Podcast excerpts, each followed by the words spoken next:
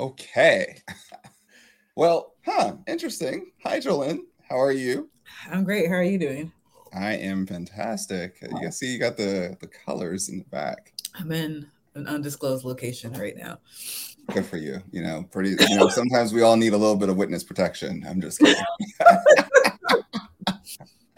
well, it's been an interesting. uh It's been an interesting 48 hours for the week so far, but uh we got an interesting day tomorrow. But you know, it wouldn't be executive education, of course, if we didn't give some form of a lesson. So, you ready for today? I'm ready. Totally. All right. Well, are you ready? You know, I am. Just let me, you know, you know, get myself in order, you know, to go. All right, here we go. What's good, everybody? I am Mark Monroe, accompanied by my wonderful co-host, co-producer, co-creator, and all things galactic from an undisclosed location. Give it up for none other than the wonderful well, the cousins, it's your Lynn see in the place to be. And you know, I have a little frog in my throat. I'm hella congested. So, you know, part of me, I'm still, you know, do my best energetically. But Lord. We got you. We Lord got you.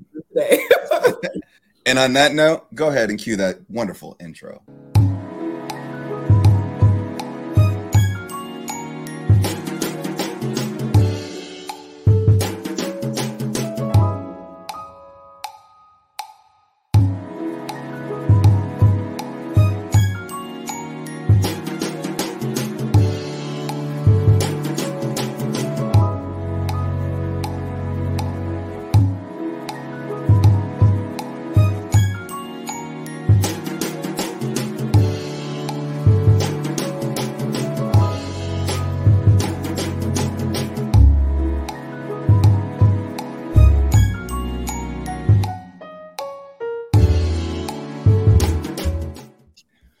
Right, all right, all right. So, you know, y'all, welcome to Executive Education. It's Tuesday night. We're going to do some things a little bit different tonight, but don't worry, we got you covered. You know, we always keep it tight for the educational purposes. Shout outs to all of our cousins over there on LinkedIn. And if you could do us just one little special favor, just one little special favor, if you're on YouTube, go ahead and like, comment, or subscribe to the channel. That's it. You can choose one of those two. If you're already subscribed, then just go ahead and hit the like button. If you haven't subscribed yet, go ahead and hit subscribe. And if you feel generous even further, you know, you can hit just, you know, maybe do another thing, either like or comment. So, you know, it's completely up to you. So, no pressure, none at all. And then on top of that, if you're one of the LinkedIn cousins on the professional network, you know, we definitely suggest that you go ahead and just share this, you know, just share this post to your network because I'm probably sure that there's somebody out there that's like generative AI, stock market, the Fed. What does it all mean? Well, tonight we're gonna find out. So, all right. So, Jolene, we got a lot to get into, but we do. Uh, but first, no, who was first? No, oh, Uncle Charles was first. Okay. he said, okay. "Let's go." But Mark, who made your yeah. glasses? Because someone, one uh, of the cousins, Smooth to Smooth, said the glasses gang is on fire tonight. It is. And shout out to our wonderful cousins. Uh, this is actually made by Come Up Cousins. Shout outs mm-hmm. to Roman Cam from the Shady Side Up. So All I'm definitely rocking, you know. They stay they they they definitely stay repping. So shout out to you, Cam and Rome. Um, I want to tell you that I got a message um from the optical um, goddess, aka my um, eyewear stylist, and she was out in New York for a conference, and you know some come up cousins rolled up on her like good sis. Like yo what's good with what's good with these glasses though? Right so i thought that was i thought that was hilarious because you know she was imagine a person being hood and just walking up on you be like hey yo i need those spectacles like right now run that. Spectacles. But anyway i just thought that, i thought that was um, funny. So shout out i don't know which cousins it was but shout out to those cousins. Um, i wear gang gang all day well, all right. So, shall we talk about a little bit of generative AI? We should, you know, because it's gonna. What's funny, Mark, is that it's gonna change after we start talking about it. Mm-hmm. There'll be a, a new update. Something else will happen. It's going so fast. indeed, indeed, it's going extremely fast. And what if I was to tell you that there's already over like five unicorns? So there's over five unicorn startups mm-hmm. that are well i mean technically if you reach a billion dollars in valuation are you really a startup anymore are you just a full-fledged growth company or company that's preparing for you know either acquisition or going down the ipo road that's for a whole nother episode. So we're not going to get too much into that one. But um, let's see here. Um, so generative AI, if you've been living under a rock, um, which I know that none of you have, but many I've I've been getting this question, I don't know for how long now, probably since mm-hmm. really 2020 about generative AI, whether it's GPT tools or machine learning and all mm-hmm. those other different things. A lot of times when we started out talking about technology, and especially when I like hinted towards like the chip sector, I talked a lot about AI when I talked about NVIDIA, as well as a little bit of AMD and some of the other players there. I also talked about AI plays with Microsoft and how they used it with their business intelligence cloud uh, to literally let the AI learn from the use case of its customer base. And then from there, literally like create new business models, new verticals. So yeah, so it's it's been quite the journey uh, in this space. But for those in whom which that little bit need a little bit more of a like I guess a small lecture on generative AI, then today's the day. So that way we can like literally get a lot of the obvious stuff or even some of the new stuff that maybe even some of you that have been in AI don't recognize. Here's what's at play. So let's get into it, shall we? Yes. All right. So generative AI in the future, because you know I just can't talk about AI. I have to kind of like discuss exactly where we're going with things. So, of course, we've talked about artificial intelligence uh, again, and generative AI is just one of those next iterative steps within the artificial intelligence landscape. You know, it went from you know simple based recommendations with machine learning, um, and then on top of that, we went from other places such as um, and let me just go ahead and throw myself up on screen. We went from that space to like if you notice within your applications, they made recommendations for you. Mm-hmm. Um, and now it's gotten so much data now where it's able to recognize images. So we had OCR and image and text recognition, and then taking all that text and then using it. I think the first companies that really did it successfully was like companies like Facebook and Twitter. So like if you talked about certain things on social media networks and it showed up in your Amazon or other shopping areas where it's like, yo, how, were you listening? Um, and yes, so it used audio and text as well as conversational pieces to put it together. And then from there, notice how I'm, I'm like going through that that that iterative process for everybody. And then mm-hmm. from there, we started letting the AI literally process a lot of those things and start to like give it instructions, aka prompts, to start to think for itself with using that data. And that's how we ultimately got to generative AI, which it really focuses on some key specific areas. So without further ado, let's go ahead and break into this uh, presentation, shall we? And I'll go ahead and blast it up on full screen for everybody, just so that way everybody's got it. All right. So, um, generative AI, uh, just for those in whom which that will be listening on Apple Podcasts as well as Spotify, shameless plug. Um, let me go ahead and read it for you. So, it's pretty much a type of computer technology that can create new things like images, videos, music, and more all on its own. Now, when they say all on its own, that's not entirely type. Uh, that's not. In, in, that's not completely true because to a certain degree, it's going to need, like, for example, you to give it a request. It's going to need to be given instructions, or it's going to be needed to give a certain type of what we call syntax, aka a prompt, to literally produce something. So, for example, take this image that you see here on the screen. Yes. That's me um, with waves that I will probably never have um, and a paper quill type moment. So I literally pre- produce a, a, a prompt that literally said, "Make me robotic, give me a paper quill texture, and make sure that my hair is wavy." And you know that was it. And so then therein using an application by the name of Midjourney uh, which is free for everybody to use. But again, um, we can get into that in a whole nother other conversation. It literally generated it by me just telling it to imagine with the prompt, and then the AI imagined me my image with that prompt, and that's what it literally kicked out. And so you know, it's kind of cool. But you know, if you kind of get the gist of it, it's more so leading us into a content base. So generative AI is like a machine that can create new things such as images, videos, and music without being told exactly what to create.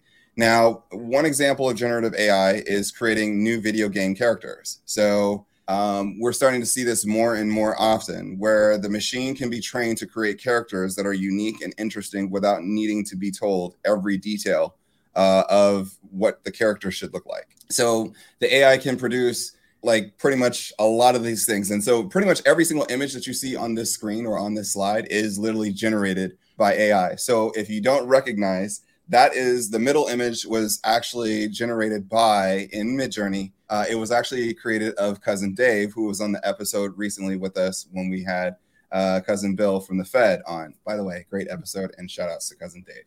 Um, and then, of course, it can even think about other things where I think about a futuristic uh, city, uh, a cityscape in a form of a clock, and that's what it created. So again, it's like it's you're starting to we're starting to give AI imaginative, imaginative, lucid, or vivid uh, ideas as it pertains to what is it that we see to ultimately really give it its thought. So another example is creating new pieces of music, right?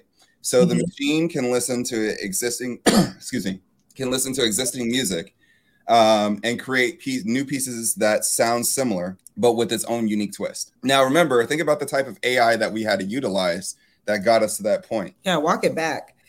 Yeah, let's have some water. All right. So, all right. So, when we think about it, do you guys remember an app by the name of Shazam? Yes. I do. Okay, so Shazam is one of those applications in which that it was an AI model that was definitely trained to listen to all different types of music and then to be able to recognize within a matter of seconds. It got better over time mm-hmm. where it's able to recognize, okay, hey, this is the song, this is the artist and literally give you that type of, you know, idea or give you that type of feedback. But let's journey back a little bit further you know think about all the the virtual assistants so google assistants the alexas the Siris. but you know here's the funny thing let's give you a little bit of history lesson. Before siri was siri it was actually a company by the name of nuance nuance technology. And nuance technology was the company that literally created the virtual assistant that literally then got acquired by apple which therein turned into siri. And then from there siri's gotten well you know you make your choice whether or not siri's gotten better or not. But as you can see, it went from simple language learning models because, of course, it just was based upon individuals having conversations. Remember the old videos back on YouTube or you know social media where people were asking, "Hey Siri, what's the meaning of life?" and all this other ridiculous mm-hmm. questions. Well, you thought that it, like people back then only thought that. See, look at her already in the see, see, she need to mind her bit. Hold on. Mind your business, Barbara. All right. So, all right. So when we think about it, you know, it literally journeyed into having those conversations. And people thought that, oh, well, I'm just asking you a basic question. no, it was keeping track. Now, around this time, this was like around the 2004 era. Now, I promise y'all, I will definitely tie in the conversation as we go through it. All right, so it's been around and we literally help train it. And that's pretty much the gist of what I'm trying to get us to. So when we think about the strategies for using it, you know, for ge- using generative AI, it, it pretty much involves training the machine with lots of data, testing and refining its outputs over time. So what it produces, aka the things that were on our screen, and providing feedback to help it get better. That's literally the loop of what we see. Now, let me go back to the slide and give you guys the full on breakdown of how it's ultimately formed. Three things, literally three things that literally make up the entire AI stack. That's wild. It's data, machine learning, and feedback.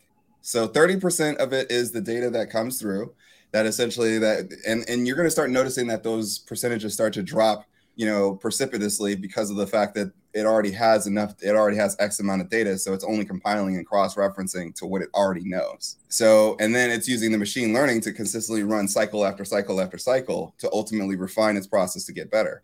And it takes a great deal of feedback. Remember those times of those images where it was telling us, or when we were telling Google, hey, this image is a dog, this image is a cat. That was feedback in which that we were giving. And then ultimately it got to the point where it tried to guess on its own.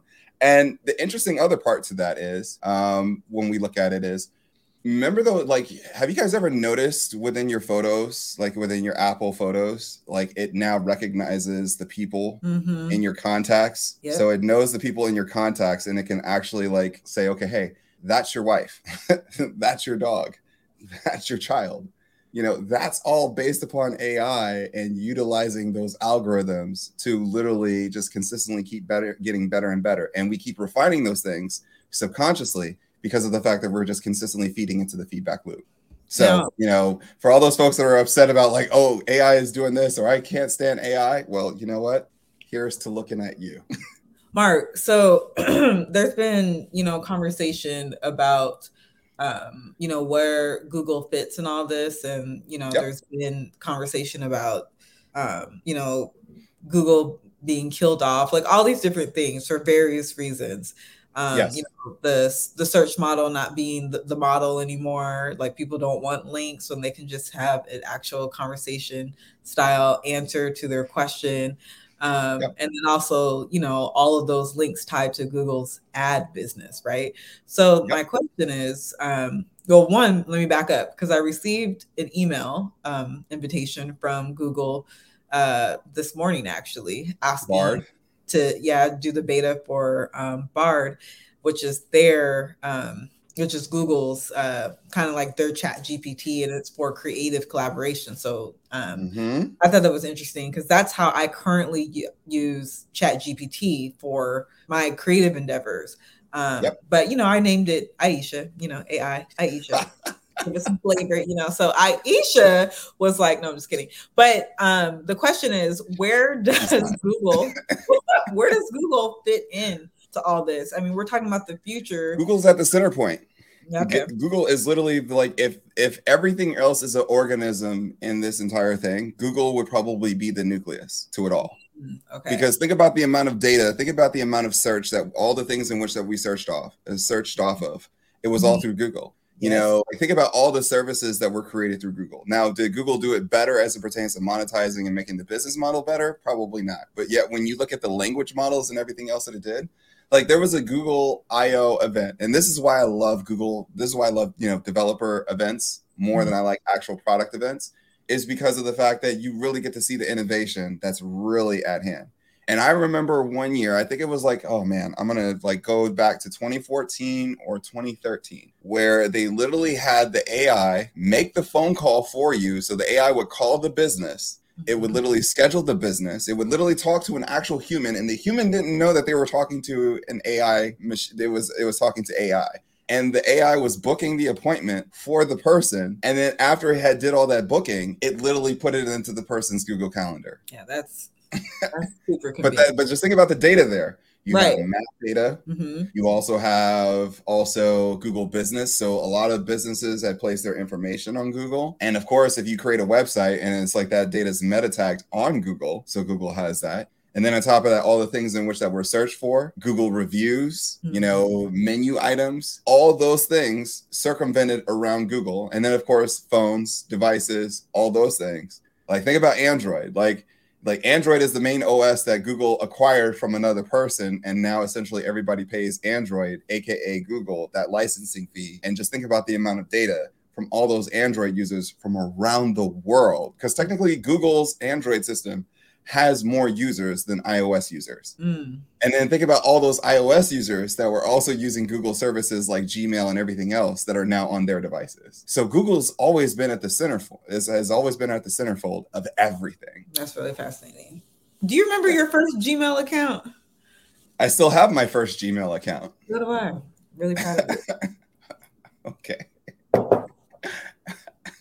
All right. So let's let's let's quickly look at this real quick. So when we think about data, right? Data is the information that machine that the machine uses to learn and create new things. For example, if the machine is creating uh, new music, the the data might be a collection of existing songs for it to learn from. So mm-hmm. in order for it to create notes and everything else, aka you know, AI will become the Kanye West, except better as it pertains to sampling. Um, and then a machine learning model is a set of instructions that tells the machine how to use the data to create new things for like the ex- so let's say for example the model might be a set of rules of how to create melodies based on the existing music data. So one of the things that we're learning across the entire landscape is is that everybody's using a lot of AI tools, and we found out that a lot of music is actually written in like E or E flat, and it's actually quite noticed that a lot of the successful songs are actually written in in that key. All right, so then we also have, say, for example, the feedback part, which is very much so important,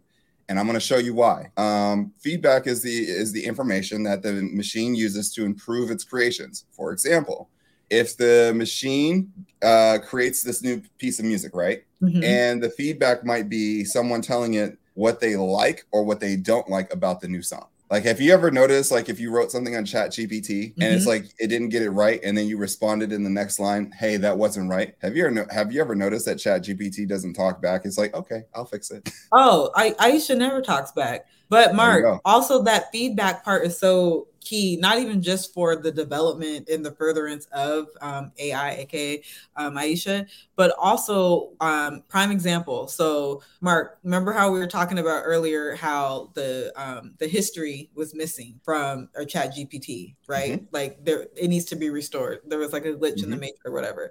And so, one of the things that um, one of the things that I started doing was besides just copying and pasting, you know, key components of my conversations into separate documents, um, I started um, asking um, Aisha. I asked her, I was like, okay, so I like this result. Now, what would be the exact prompt that I would need to ask you to get a similar result in the future?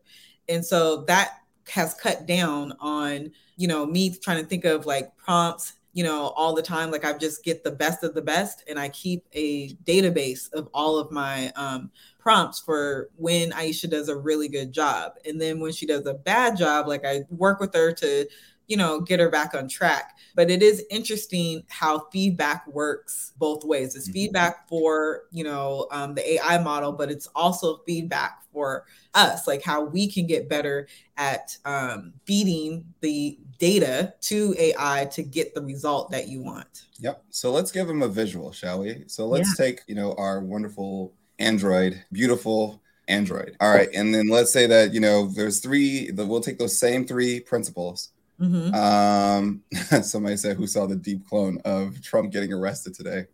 yes, very much so. And I wouldn't be surprised if you see that take place a lot heavier during the election. Um, so mm-hmm. just be on, you know, keep your head on the swivel and, and, and be, you know, advised. So, all right. So you need to find the right parts, right, for any type of AI model. And then, of course, you need to choose the right instructions.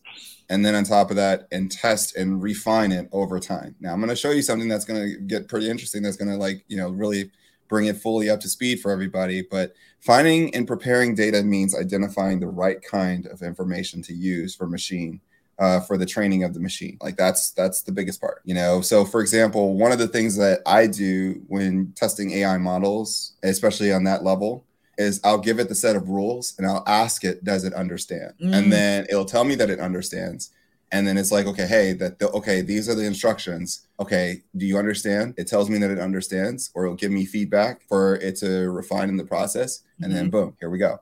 All right so that's crucial and making sure it is organized and easy for the machine to use. So that's that's the basic formula right there for finding the right parts. So choosing the right machine learning model means selecting a set of instructions that is appropriate for the type of data and the kind of thing you want to you want the machine to create. So whether it's an image, whether it's text, whether it's audio or it's video now, thanks to GPT-4, mm-hmm. where they're mm-hmm. now using just simple images or simple text to create video uh, content. If you really get an idea of where we're gathering from here, mm-hmm. you know, honestly, you know, GPT in its form of generative AI is literally for content creation. Like mm-hmm. that's literally its foundation. Is it the end all be all for AI? Absolutely not. There are far more extensive like you haven't we haven't even reached the area of quantum ai yet. Ooh, Lord. like we haven't even gotten there yet. We haven't even gotten into the part where the ai literally is no longer in existence where it's now those letters flip where it's intelligent assistance and it can do it on its own by being able to either listen or being able to do xyz and automatically interject itself. You know not the way that you know my voice assistant did over here but but in a totally different way um, and then, so when we think about a strategy, right? So a strategy for using generative AI. Uh, so this kind of the stack is like building a robot. You, like I said, you need to find the right parts, aka data, choose the right instructions, the machine learning model, and test and refine it over time, the feedback to make sure it properly works. That's literally how it. That's literally the foundation of those three things. Now, now I, I'm gonna. This is where it's like it's gonna get very interesting because I'm gonna start to like you're gonna start seeing a transition. I have an example. Go ahead. Um, wait, can you go back to the other one to the previous yeah, slide? Sure. Yeah, sure. Okay, so another cool thing what when it comes to like choosing the right instructions, finding the right parts, and then testing and refining over time. Um, I wanted to teach Aisha how to um, like literally like how to like post like me, like tweet or any type of content creation, uh, social media rather. And um, so I gave it a sample piece of uh, like a sample post and I mm-hmm. asked Aisha to analyze it for, I think I asked her to analyze it for like style, voice, tone, and something else. Yep. And then I told it to use that that analysis to um, create a series of uh, tweets or posts based on that analysis um, about whatever topic. And why did it say? why was Aisha like, uh, "What does it, cousins?" And I was like, "What?" It was so wild, Mark, because yep. I always said as a cousin. So it got to the point where it I couldn't distinguish between was that did I write that or did Aisha write that? Like after a series of you know. but that's the point. You, I mean, it ultimately gets better with that refinement, which leads us into this model. Because if you really think about AI and how it's written, learn, build, measure, data, ideas, code. You know, that's literally if you look at the inner circle, it's data, idea, or ideas, code, and then data and then on the outer model, it's learn, build, or, or measure, or build, measure, and learn. Either way, wherever you fall in the cycle, that's ultimately how it works. And AI is in that iteration cycle they're not so different at all. So, you know, if you think about it, this is the same type of model where MVPs, minimal viable products uh, from startups are built. This is the same thing when we think about like, you know, a lot of the uh, how any company successfully makes it. This is the diagram and this is the same diagram that's showing you and how it works with ai now of course ai is a little bit more complicated because it has to pull from different libraries and everything else but that's a whole different conversation. Um, but the fundamentals are pretty much are the same so remember when i was talking about like uh, those unicorns so look at the mm-hmm. amount of unicorns that are starting to build up now in 2019 we started off with Grammarly and OpenAI. Those are the first unicorns. So for anybody that's out there that's like, okay, hey, what mark? What's a unicorn?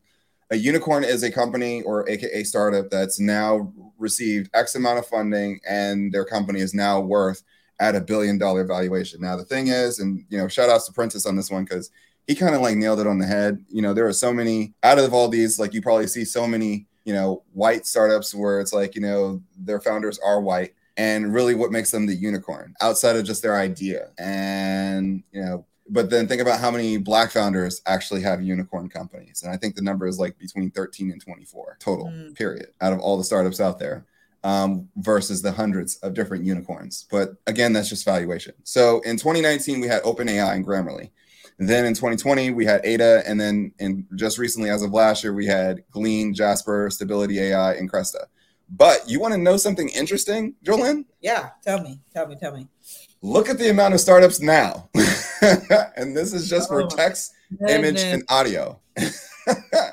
oh, oh Wait. no. I you know what? I can go on. I can go on. Huh? Get us off the screen so we can make the blow up the yeah. Okay. Okay, there you go. So for text, image, and audio, look at the mm-hmm. amount of look at the amount of startups that you see on your screen whether it's for text image and audio. Oh and i can keep going. I can definitely keep going because let's look at the other areas as it pertains to content. So where we go from code chatbots video uh, machine learning platforms search. Hmm, interesting.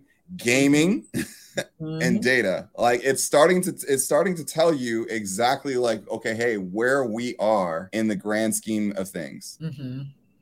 like that's, that's literally going to be that's literally going to help us navigate in the grand scheme of things yeah so amazing.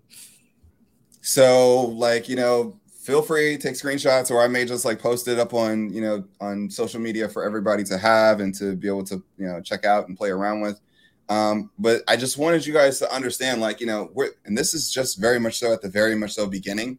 So mm-hmm. when looking across the board, you know, 85% of these companies are going to probably go under.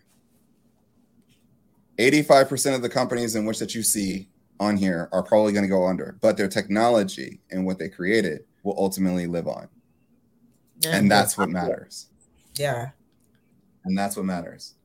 So that's it for the generative AI portion that I wanted to share with you. So, well, Mark, okay, so a, you know, you know, I could talk about AI all day. I love it. However, we do need to talk about this market. We need to talk about the Fed. What the Fed said. We need to talk about all that. So, you know, okay. AI is cute. You know, Aisha is cute or whatever, but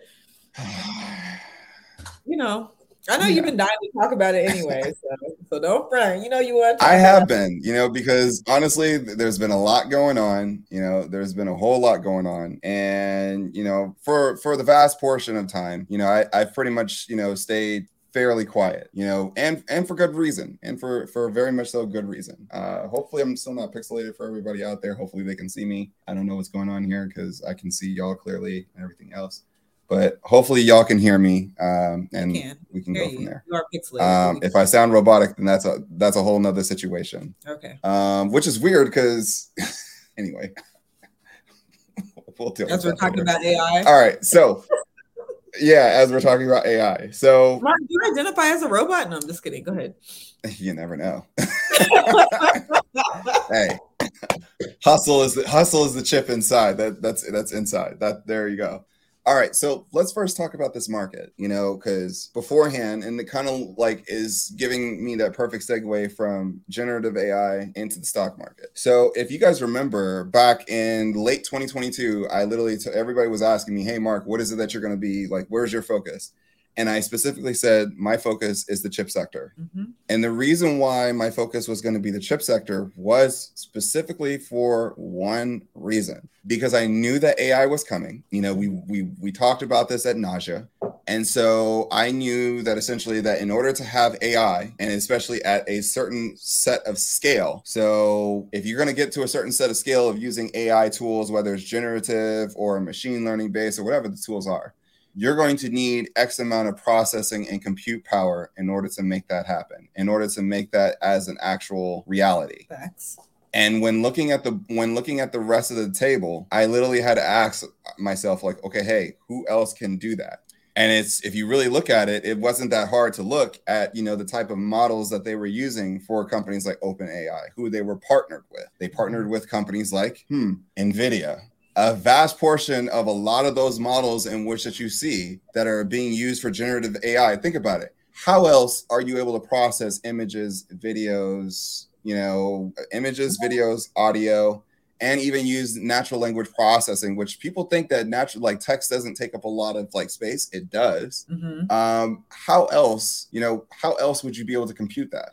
You know, of course, you can use Google TensorFlow, which you're probably going to see using that for uh, Google's AI, but a vast portion of those models are being used by the same things that literally created. And I remember doing this in a video a while back when I was talking about NVIDIA for a breakdown, where I said the chip that's built into that was the same thing that was five times more powerful than a CPU chip, which means that they're using the same chip and started putting that into cars and started putting it into other areas in which that a machine would need to process data like everything around you in your house, every appliance that you think of is probably using some type of chip. And of course, everybody looked at it as it pertains to like, okay, hey, where we were, as you know, like, hey, all this significant amounts of stockpile of technology. Mm-hmm. But to to now, it's just like, okay, well, look at where we come to today. Now you're using that same type of like, because remember, if you ever go look at, go look, and if you need some homework for folks, I want everybody to go look at uh, NVIDIA CUDA Core technology, CUDA Core. So C U D A CUDA Core. That and what and what product cycle did that come into as it pertains to their graphics cards, where it really started to be significantly powerful. I'll give you a hint. It's a one series. okay. Now we're currently in the fourth series. All right. So then think about the amount of like things that they're doing now where with films where it's like you don't even have to actually be in an actual town. They are literally using Unreal Engine and literally just recreating an entire city that's literally being run off of a graphics power. Again, somebody like there's only three major players within the graphical pro- within the graphics processing unit arena. There's AMD, there's Nvidia, and I guess you can add an Intel that just you know said, "Hey, I'm here too." So, you know, that's the reason why I said, okay, hey, I'm paying attention to the chips because the chips will ultimately set the tone for the rest of the market as it pertains to where we're going. the world will still need to use them. You, people will even use them as bargaining chips as it pertains to you know potential sanctions or using that as a pol- as a political use of what you can and what you cannot use. We saw that also when we started talking about technology when it came to what type of chips go to China and what type of chips don't go to China. You know, those are the things in which that we pay attention to. And so it literally opened up a perfect segue of saying, okay, hey, this is where the market is leading us. Now, to, so for a person like me, it's just like, okay, it's just a waiting game. Like that's really where it comes in. When you've done the research and knowledge base that you've gathered, and even though it hasn't quite happened yet, you're just like saying, okay, hey, I'll wait. You're literally just playing the waiting game. And you know, good things come to those in whom wish that that wait. And I've learned over my portion of my 37 years on this earth, I've learned to be patient. And I look, one of the biggest things that I can do is I can outwait a lot of people. whether whether rich or poor, I will wait because honestly, it's only a matter of time. And then all of a sudden, Nvidia announces a $10,000 chip that can now be utilized for AI, an enterprise chip that they're now selling at $10,000 a pop. That's wow. huge. Yeah. So, which leads us into the other parts, right? Because of course we've had the bank situation that was taking place with SVB, which we talked about last I'm already, week. I'm, I've already, I've already, I've already spoken spoken to my support group and everything else. So look, I'm moving on. Um, Are you um, healing? Huh? Are you healing? I, am trying. I, I, I, literally am trying to heal and move on. Trust me, I am. It's, it's an um, ongoing process, though, Mark. So you know, give yourself grace. Oh no, I, I mean, yeah, I am. I definitely am. So, but then we have to talk about this other fact, factor point. and I'm gonna and don't worry, I'm gonna bring it home, Jolene. All right, so which leads us into this part as it pertains to where we are now, given that we started seeing banks have issues. Mm-hmm. Now, of course, you know, you've heard tons of people talk about that and everything else. You know, I, may just go ahead and just say it, and a lot of folks are going to be upset with me when I say this, but you know, I don't think that it's going to. I think that it's not going to be as heavily systemic as everybody thinks that it is. But I think that the bad players, you know, the bad ones that we've already known to be bad, you know, they're going to have to take their medicine. If not, they're going to probably be removed off the block. I mean, that's ultimately how I see it coming forth. You know, I'm thinking like one of the companies that I'm watching, not saying that it's going to happen, but one of the companies that I am watching is Deutsche Bank. Mm, okay. I'm watching it very, very closely um, as it pertains to, you know, what is it that I'm seeing? What is it that they're saying? What does the data say? And what does their earnings say? Um, so that's a heavy arena as it pertains to like, you know, a lot of companies, a lot of banks now are trying to, you know, get cleaner or make their financials look more beautiful. I understand that. Um, when we look at the startup landscape, you know, you have to understand it's like banks have to make money they have to. If they don't make money, then essentially, then how do they how do they exist? How do they pay all these individuals, you know, that that that they have underneath their payroll, from the teller or from the folks that work on the uh, customer service side, the folks that do a lot of the software based stuff, and especially for modern banking you know how do you how do they keep those lights on? They have to they have to do something in order to keep those lights on. And we talked about that last week as it pertains to like how those fees and everything else are orchestrated. So we don't need to go through that which leads us into the federal reserve though. Um, because the, uh, one of the things that i had also said and i'm going to stick to my story.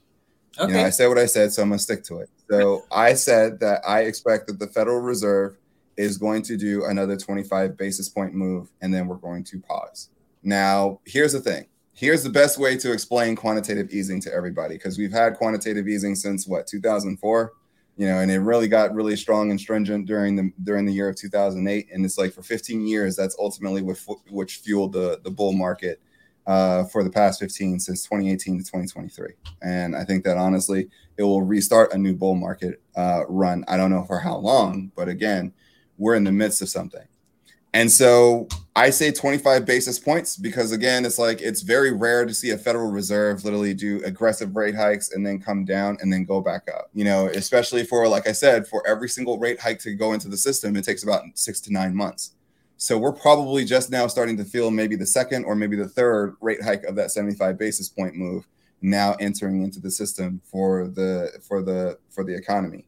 Um, and you're starting to see that risk hit banks uh, or certain regional banks pretty hard. Now, of course, they get hit hard because of the fact that you know they're getting caught in a situation where they were over leveraged. You know, when you're over leveraged on mortgage-backed securities or any type of thing, of course you're trying to make the money and of course a lot of the things in which that you were dealing with were uninsured because of course easy money easy money came through and then of course regulation was deregulated for a lot of financial institutions especially banks like silicon valley bank in 2018 i think it was may 2018 that opened up the floodgates for that to happen and then of course they never really had those types of checks and balances for banks like silicon valley bank like in in, in cross reference to the JP Morgans, the Morgan Stanleys, the larger banks of the world. Um, so that's very much so interesting to see how that plays. Um, I think when we look at also the AI piece, you mm-hmm. know, I'm looking at also like you know there, there's there's two sides to the story.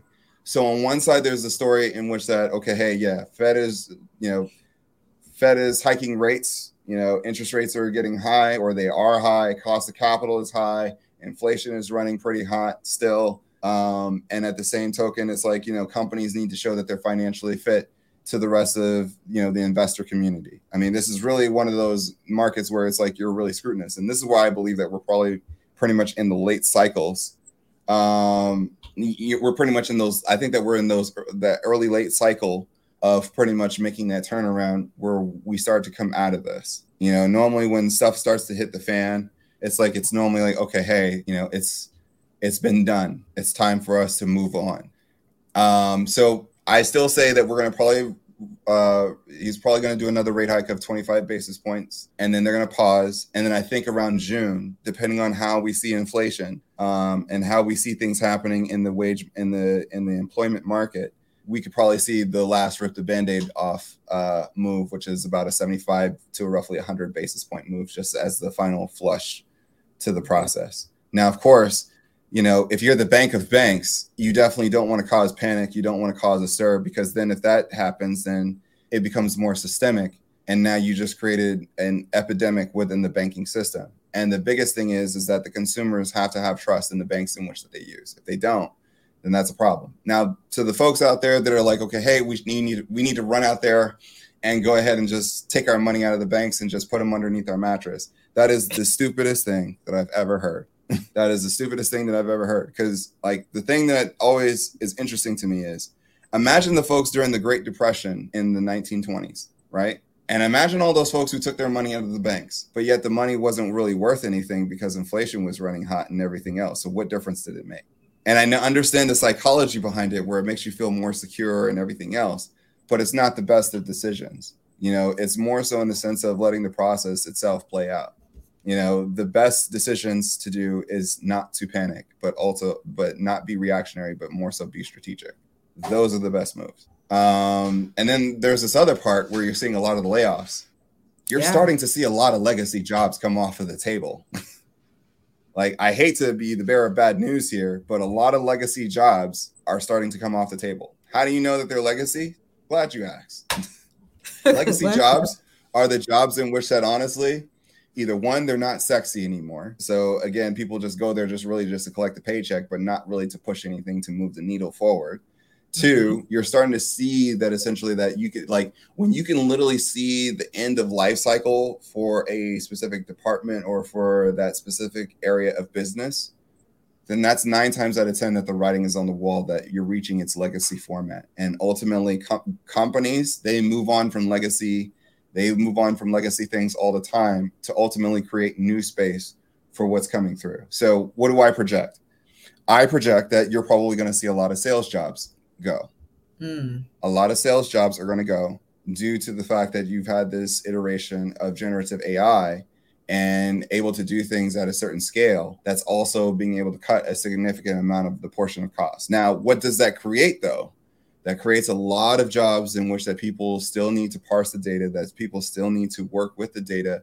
They still need to understand and also work with the system to remove biases out so that way the data can be a lot more refined and a lot better as well as its outcomes. Um, we got to get it to a place as it pertains to scale so that way it's not just individual typing in something but more so in the sense that where it kind of like knows that okay hey these are the things in which that you need. And again those are going to create jobs i was going to say the jobs that seems like that would be created are the ones that you know are uniquely you know human. So all of the soft skills type jobs. Um, you know, the, the ability to collaborate with whatever AI model is there, you know, also with a small team as well. Um, I see those kind of jobs um, increasing as some of these legacy jobs die off. The best advice that I can give people, because I know that that's probably the question that everybody is sitting back and watching, whether you're on LinkedIn or you're on YouTube or wherever you're going to be listening in or watching this. Here's the best piece of advice that I can give you start getting uncomfortable. Like you're uncomfortable right now, but yet it's like you're you're uncomfortable, but yet you're comfortable right now because of the fact that you're you know you're insulated because of the fact that there's a steady flow of a paycheck coming through or that there is a paycheck. But you know, honestly, I would say start getting uncomfortable. And what I mean by that is get uncomfortable to step out and venture into something in which that you don't know.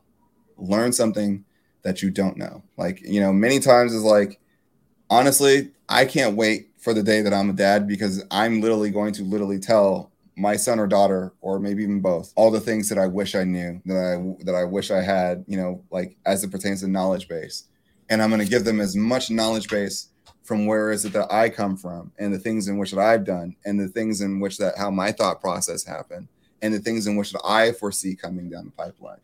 And then from there I expect them to run with it the thing is right now is you're seeing a change and shift within the marketplace where if you're if you're on it if you're like literally thinking about it you see that there's a baton ready to be passed on to you. Mm. even if you're older and yet you still want to be within the within the workforce you could still be passed on a new baton.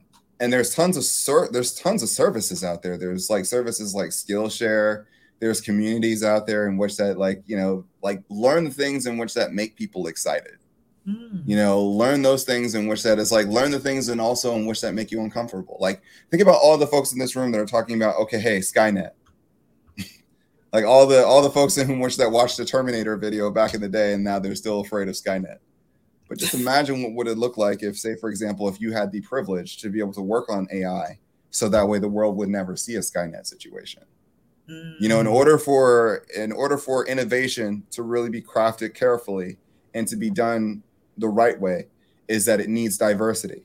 It needs diversity in the sense of people from all different types of walks of life, but also focus towards a specific cause to make the technology ultimately better, but not in the sense where it creates a significant divided line. Once upon a time, we had that divided line as it pertains to a tech divide within the Black community where it was like it was the haves versus the have nots.